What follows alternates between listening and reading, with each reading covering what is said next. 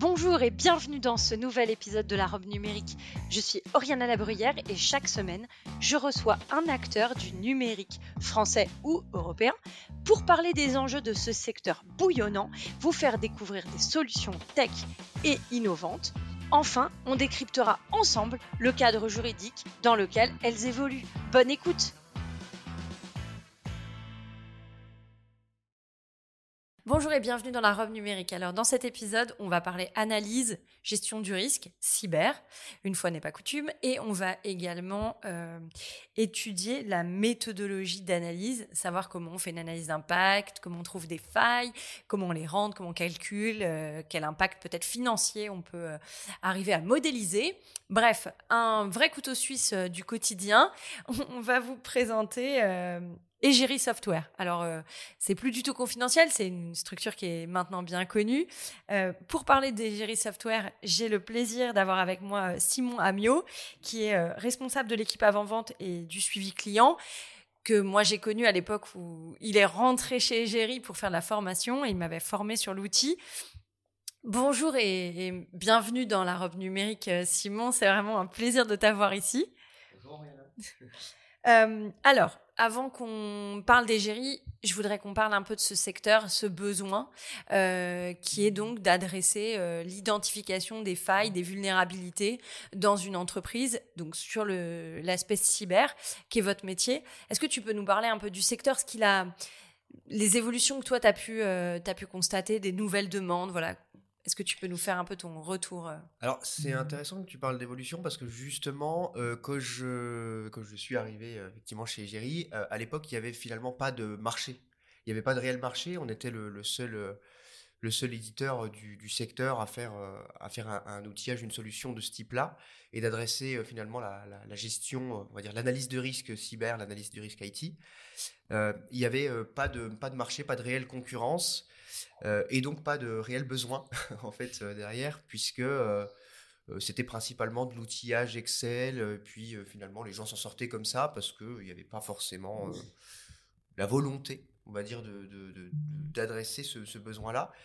Et au fur et à mesure des années, alors avec notamment des, des volontés de l'ANSI, des différents de, clients grands comptes, il y a vraiment eu la démarche de gérer euh, finalement l'ensemble de ces processus cyber au travers d'outils, et notamment d'outils de gestion des risques cyber ou d'analyse de risques.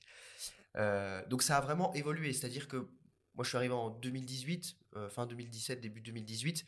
À l'époque, finalement, on adressait des personnes indépendantes dans des entreprises qui nous disaient oui, je cherche une solution pour, pour outiller mes analyses de risques, mais ce n'était pas une décision de groupe. C'était pas outiller finalement tout un processus de l'entreprise. Et à partir de notamment euh, la une nouvelle méthode, la méthode EBIOS Risk Manager qui a été portée par l'ANSI, sur laquelle on est labellisé, euh, bah, à partir de cette méthode-là, on a vraiment senti une prise de conscience euh, de, de certains clients, prospects, grands comptes, d'outiller cette démarche-là d'analyse de risque, de gestion du risque cyber, gestion du risque IT, de sortir de l'Excel et d'avoir une solution finalement qui soit plus pérenne et plus ancrée finalement dans les processus de l'entreprise. Donc c'est la refonte euh, de, de l'EBIOS, enfin de la méthodologie EBIOS de l'ANSI qui a vraiment insufflé le marché.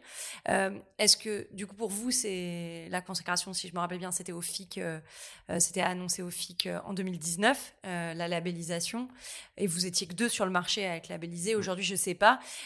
du coup ça a vraiment donné un accélérateur en tant qu'autorité. Elle a, elle a un peu sonné la fin de la partie de de l'Excel et bonjour l'outillage objectivé euh, des calculs, c'est ça? Ah, je ne sais pas si on peut sonner la, fin de l'Excel parce que ça, ça, reste quand même l'outil, euh, l'outil maison euh, qui, qui, mm.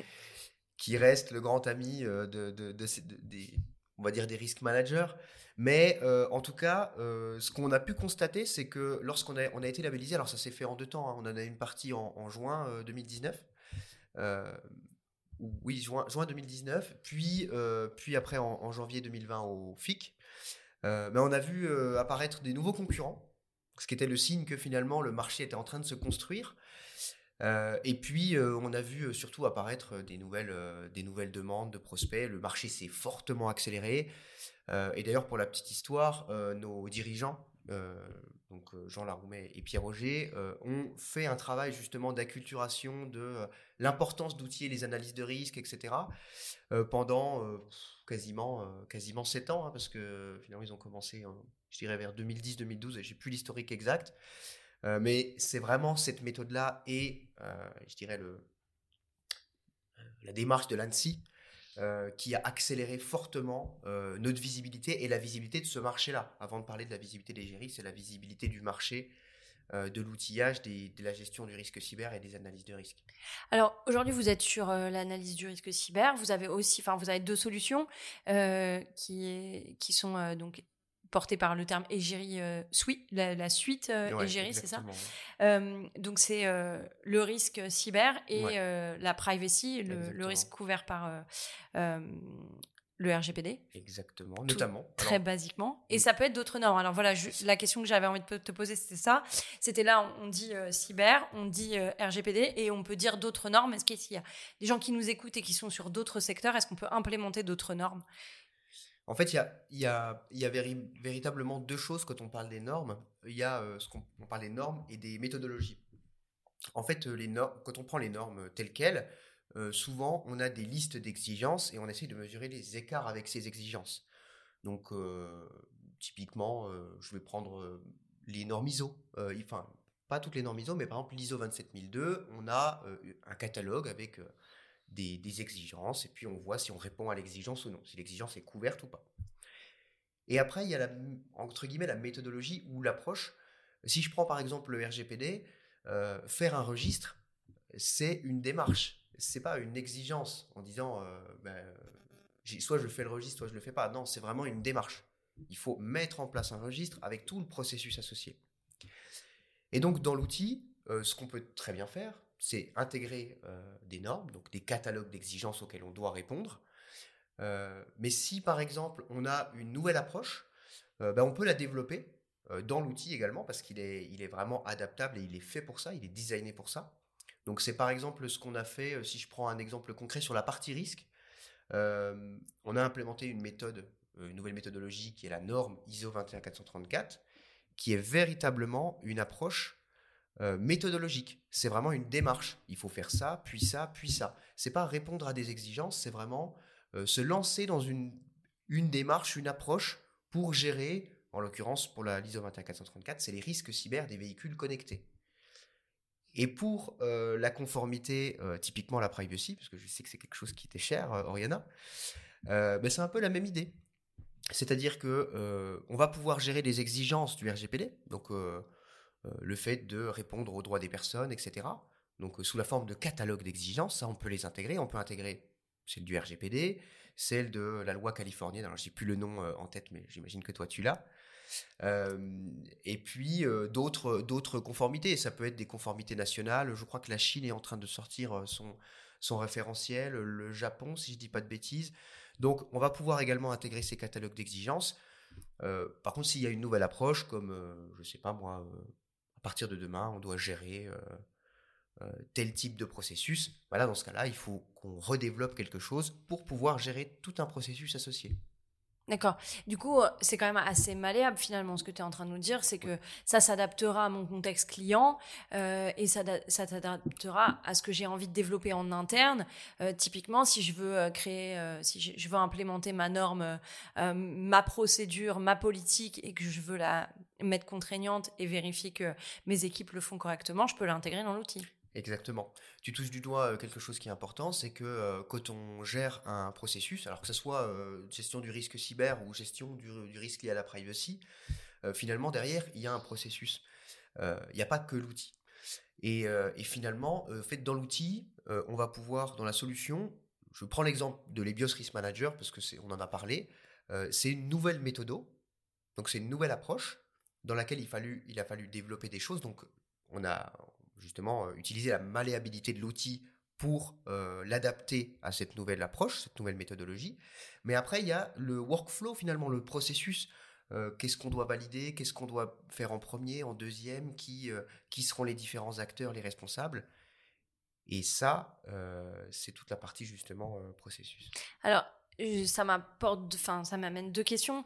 La première, c'est de se dire, donc, c'est là, tel, tel que tu l'exprimes, c'est donc un outil collaboratif. Si j'ai du processus et que j'ai un workflow, il y a une partie de moi qui se dit que c'est collaboratif, n'est-ce pas? Effectivement. Ok. Euh, donc ça veut dire qu'il y a un système de validation qui permet de donner la main à certains collaborateurs dans l'entreprise pour valider une partie du processus et qui est quelqu'un au début de cette chaîne qui va in fine euh, vérifier que tout le processus a été respecté. Et eh oui, parce que euh, justement, si on essaye de sortir de l'Excel, c'est pour il y a des raisons à ça. Et notamment une des raisons qui est très importante, c'est le côté collaboratif parce que bon, c'est globalement les gens savent à peu près que Excel, euh, c'est limité en termes de collaboration. Euh, en tout cas, c'est assez difficile à le maintenir dans le temps. Et donc, un des premiers objectifs, voire le premier objectif de la, de la, solution, c'est de faire en sorte euh, d'instaurer une collaboration entre les différents acteurs pour gérer à la fois le, le risque cyber et le risque privacy. Et donc, effectivement, un des aspects primaire de la solution, c'est le côté euh, collaboratif avec des modules de questionnaires dans lesquels on va pouvoir euh, justement questionner parfois des, personnes qui ne, qui ne vont pas du tout être experts du métier. Hein. Je prends l'exemple du, RGPD. Dans le, dans le RGPD, on va avoir des experts, on va dire RGPD, des PO, etc. Et puis, on va avoir des, métiers, des, gens qui vont réaliser le traitement, qui vont, qui vont le mettre en œuvre. C'est eux qui auront les informations sur les traitements de données les besoins, euh, les, finalités, ces choses-là. Et euh, justement, tout l'intérêt d'avoir une solution, c'est de pouvoir faire en sorte que le DPO euh, demande des informations à ces experts, enfin ces, métiers en fait là, ces, personnes qui vont gérer les traitements au quotidien, et ensuite récupérer ces informations pour pouvoir les valider. Donc vous, en fait, on va vraiment avoir dans la solution, et c'est un des principes les plus importants de la solution, une notion de collaboration et de validation, effectivement, de workflow associé entre des personnes qui ne sont pas expertes du sujet, des métiers, des chefs de projet, et des personnes qui sont expertes du sujet. C'est un des points forts de la, un des points forts et un des, euh, je dirais, euh, un des objectifs numéro un de la solution. Ok. Alors, il y a une autre question qui me venait, c'était de se dire, si on peut faire beaucoup de choses, est-ce que c'est compliqué à paramétrer? Parce que quand on peut faire énormément de choses, souvent, ça impose qu'on soit nous-mêmes relativement déjà bien structurés. Mm. Donc, euh, qu'en est-il de euh, la prise en main au final? Est-ce que je dois être un hyper expert euh, Je sais que la solution a beaucoup évolué parce que la première fois que je l'avais vue, je trouvais qu'il fallait être super expert. Aujourd'hui, c'est différent. Est-ce que tu peux expliquer un peu cet aspect euh, du paramétrage en fait de la solution, de la récupération aussi euh, de l'existant, parce que c'est un peu l'enjeu, euh, c'est de se dire on a bossé des années sur un Excel, on va passer sur une solution, je vais y passer combien de temps, voilà comment comment ça fonctionne? Alors, justement, c'est important de dire que la solution n'est pas une solution qui va s'alimenter toute seule. Euh, donc évidemment, il y a du travail derrière, hein. c'est évident de, le souligner, parce que c'est quand même une partie importante. Euh, alors comment, comment ça fonctionne aujourd'hui? Euh, Donc je, m'occupe du suivi client et de l'avant-vente, donc c'est vrai que nous, c'est des choses qu'on suit au quotidien. concrètement, comment ça se passe? On va avoir un, prospect, un nouveau prospect, hein, qui va vouloir mettre en place un processus ou qui a un processus déjà existant Prenons, euh, on va prendre l'exemple de l'analyse de risque dans les projets ou de l'intégration de la sécurité dans les projets. Euh, bon, bah déjà, s'il a un processus existant, il va falloir analyser son processus et voir comment l'implémenter dans, l'outil, dans la solution. Ça prend du temps. Euh, ce temps-là, généralement, c'est un, projet à part entière. Hein. Il y a un responsable projet côté client, un responsable projet côté éditeur, euh, on met très souvent également ce qu'on appelle euh, bah, nos, partenaires dans la boucle, hein. euh, qui sont des, sociétés de conseil, et on se met en mode projet pour finalement paramétrer la solution pour qu'elle soit totalement adaptée au processus que, le prospect ou le client veut mettre en place dans la solution. J'ai un client, il dit voilà moi je veux faire ça, on se met en mode projet, il y a généralement, alors ça va dépendre, ça va dépendre de la taille du client. Hein. Je ne peux pas donner une enveloppe comme ça ça peut aller de un mois, trois mois, six mois, ça va dépendre de la taille du client. Euh, mais généralement, ça fonctionne toujours pareil. On regarde le process qu'il faut mettre en place, on regarde l'effort de paramétrage qu'il y a à faire dans la solution. Il y a la formation du transfert de compétences. Pas forcément beaucoup. je sais qu'Oriana, toi, tu as connu la solution à ses débuts. Là, c'était un petit peu différent parce qu'on n'avait pas tout cet accompagnement, toute cette couche on va dire, de, d'ergonomie de, la solution qu'on peut avoir aujourd'hui, qui a beaucoup changé. Euh, donc, euh, c'est quand même beaucoup plus simple de, fonctionner, euh, on va dire, de mettre en place un processus aujourd'hui, mais il y a quand même un vrai projet derrière. Et généralement, on va dire, pour un, grand compte, la première année, l'objectif à la fin de la première année, c'est que la solution, elle a été paramétrée et qu'il y a eu un, exemple de, projet qui été traité dans la solution.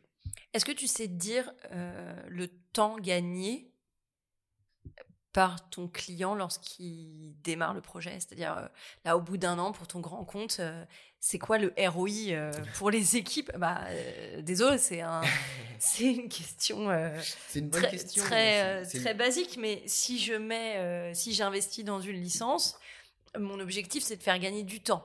c'est de gagner en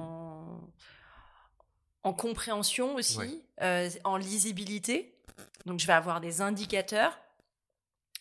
Euh, mes équipes, elles vont travailler de manière plus collaborative, c'est ce que tu nous expliques sur ces aspects. Donc, j'ai gagné combien de temps? Parce que je vais investir cette année, hein, une partie de mon année en tout cas, à paramétrer la solution. Et donc, c'est quoi mon ROI C'est une très bonne question. Je te remercie. c'est une très bonne question. Euh, pour être franc, euh, je ne pense pas qu'on soit capable aujourd'hui de donner un ROI euh, tout de suite. la raison, elle est assez simple.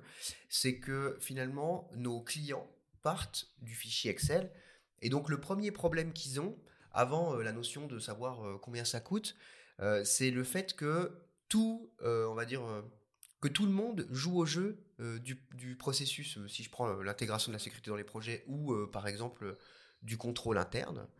Euh, le premier problème que vont avoir nos clients, euh, ça va être de faire en sorte que tous les projets ou euh, tous les systèmes soient enregistrés dans leur fichier Excel. Ils partent de ça. Donc, quand ils prennent la solution, ils sont déjà bien contents de voir que tous les projets sont enregistrés dans la solution. après, ils ne nous donnent pas aujourd'hui ce retour de ROI parce que finalement, ce qui se passe, c'est que ils, gèrent mieux leurs ressources avec la solution, mais ça ne veut pas dire qu'ils en consomment moins. Donc il y a les mêmes dépenses, mais pour un meilleur gain de, je dirais, de, gestion du risque cyber. Aujourd'hui, euh, je dis bien aujourd'hui parce que c'est pour ça que c'est une très bonne question, Ariana. Euh, quelque chose qu'on essaye de mettre en place et on demande à nos clients, c'est de finalement identifier, typiquement sur une analyse de risque, combien de jours ils ont économisé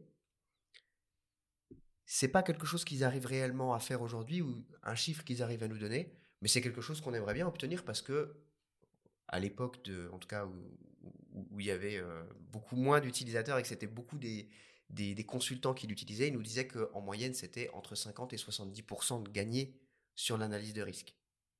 Moi, je suis pas trop étonnée, hein, parce que quand on réécrit pas tout à chaque fois et que euh, on doit pas euh, tout refaire soi-même à la mano euh, dans son Excel, je pas, c'est pas un chiffre qui m'étonne beaucoup. Enfin, ça me paraît assez logique. et puis surtout, on arrive à avoir des économies d'échelle très rapidement, en fait, qu'on soit consultant ou en interne. si on gère deux, deux projets par an, c'est une chose, mais dès qu'on en gère un certain volume avec différents collaborateurs ou différents services, à tout le moins, oui, je suis pas étonné par ce chiffre. Disons qu'aujourd'hui, justement, euh, je ne pourrais pas te dire 50-70% euh, pour tout le monde parce que ça dépend vraiment de comment les clients l'utilisent et l'ont implémenté. Euh, par contre, ce que je peux te dire, c'est que donc les consultants nous ont dit ce 50 à 70%. et surtout, les autres nous ont dit, bah, déjà, le premier avantage, c'est que on peut traiter plus de projets. Donc, si tu veux, pour le même budget, ils peuvent en traiter plus. C'est pas pour le nombre de projets, ils payent moins, c'est euh, pour le même budget, ils en traitent plus. Ok. Euh, sur euh, la partie, donc là, pour le même budget, tu me tends une perche financière, évidemment. du coup, j'ai envie de te demander combien ça coûte et surtout aussi comment vous, vous implémentez la solution parce que dans vos clients, ça, ça se sait assez assez facilement. Il suffit d'aller sur votre site internet. Il y a quand même des clients qui sont, euh, je dirais, euh, des clients grands comptes avec des degrés de sécurité euh, élevés, donc n'ont pas des systèmes d'information ouverts avec lesquels il y a quand même beaucoup de sécurité. Du coup, comment vous adressez un peu ces, ce, ce, marché? Et est-ce que du coup vous avez des solutions qui sont du coup adaptées?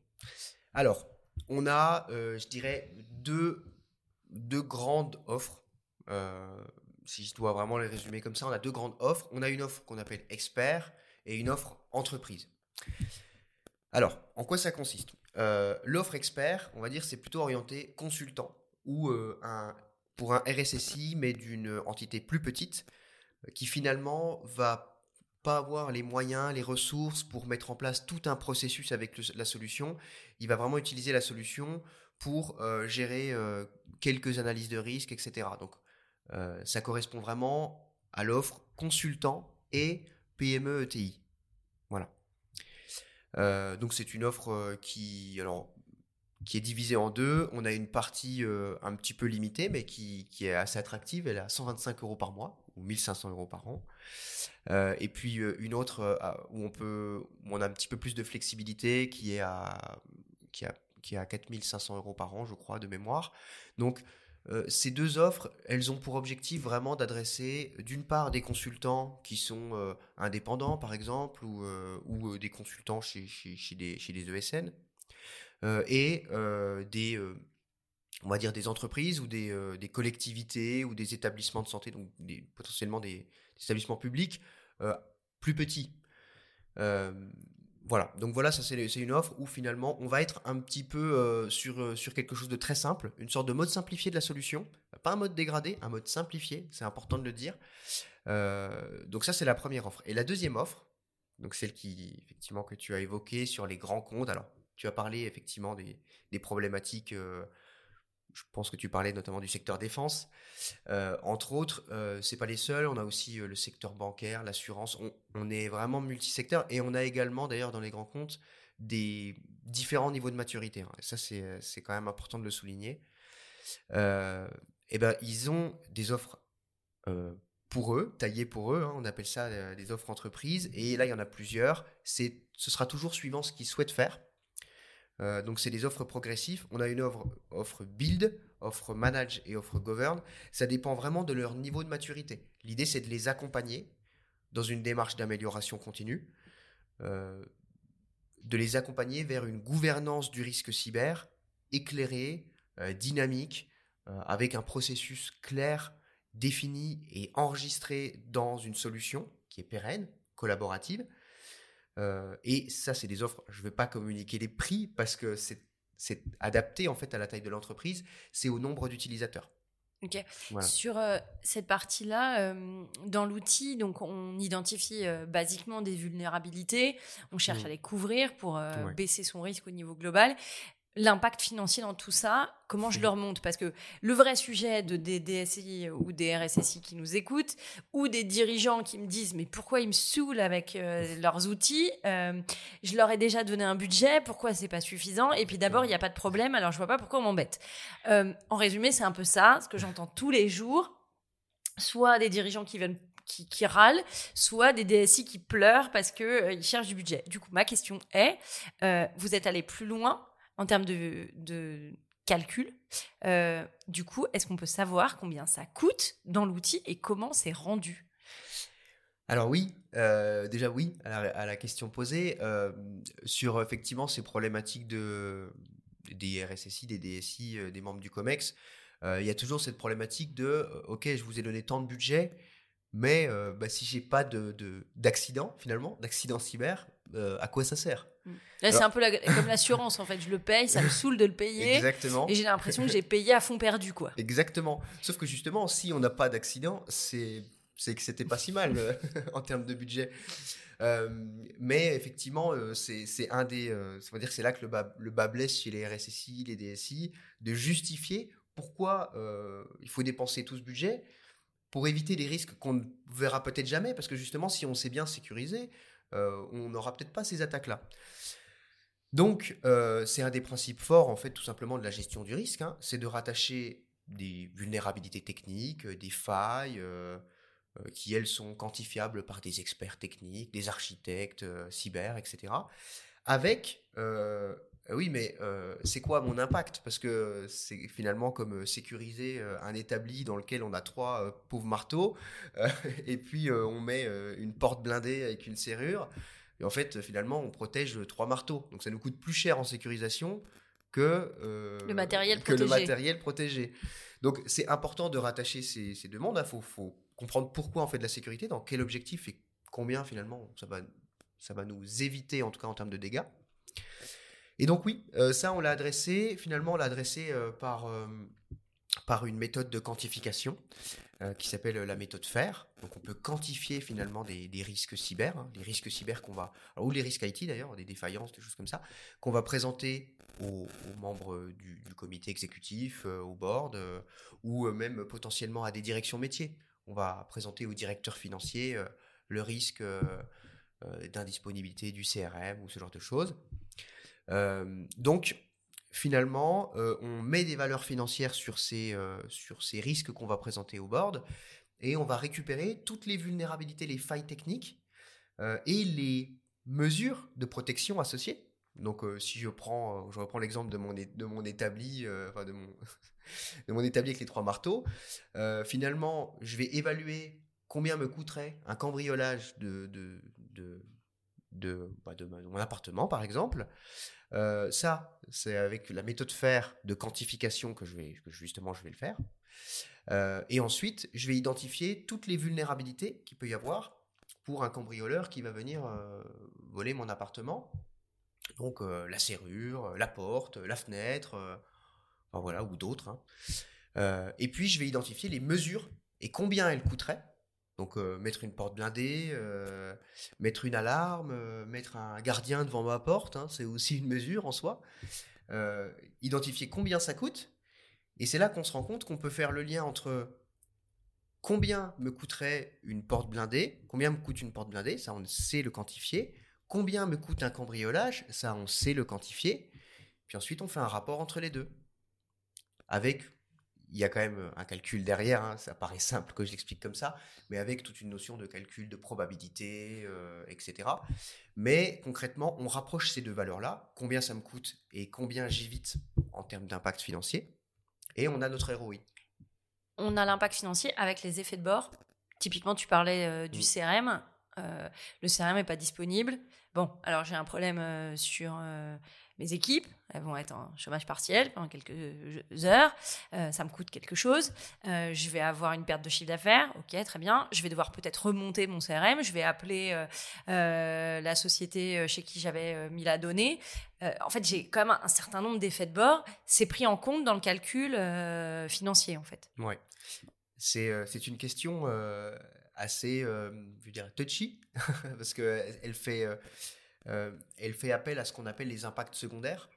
en fait, dans la méthode FAIR, alors c'est une méthode, euh, on n'a pas inventé la méthode FAIR, hein, c'est une méthode qui est standard, qui est portée par, euh, par le groupe OpenFair, qui est, on va dire, qui est la norme hein, dans la, partie IT cyber, et qui permet d'évaluer effectivement plusieurs impacts, donc des impacts de production, des impacts en image, il ne faut pas les oublier, les mmh. impacts en image, si je prends le, la fuite de données euh, il y a aussi des impacts bah, en image déjà et des impacts juridiques aussi.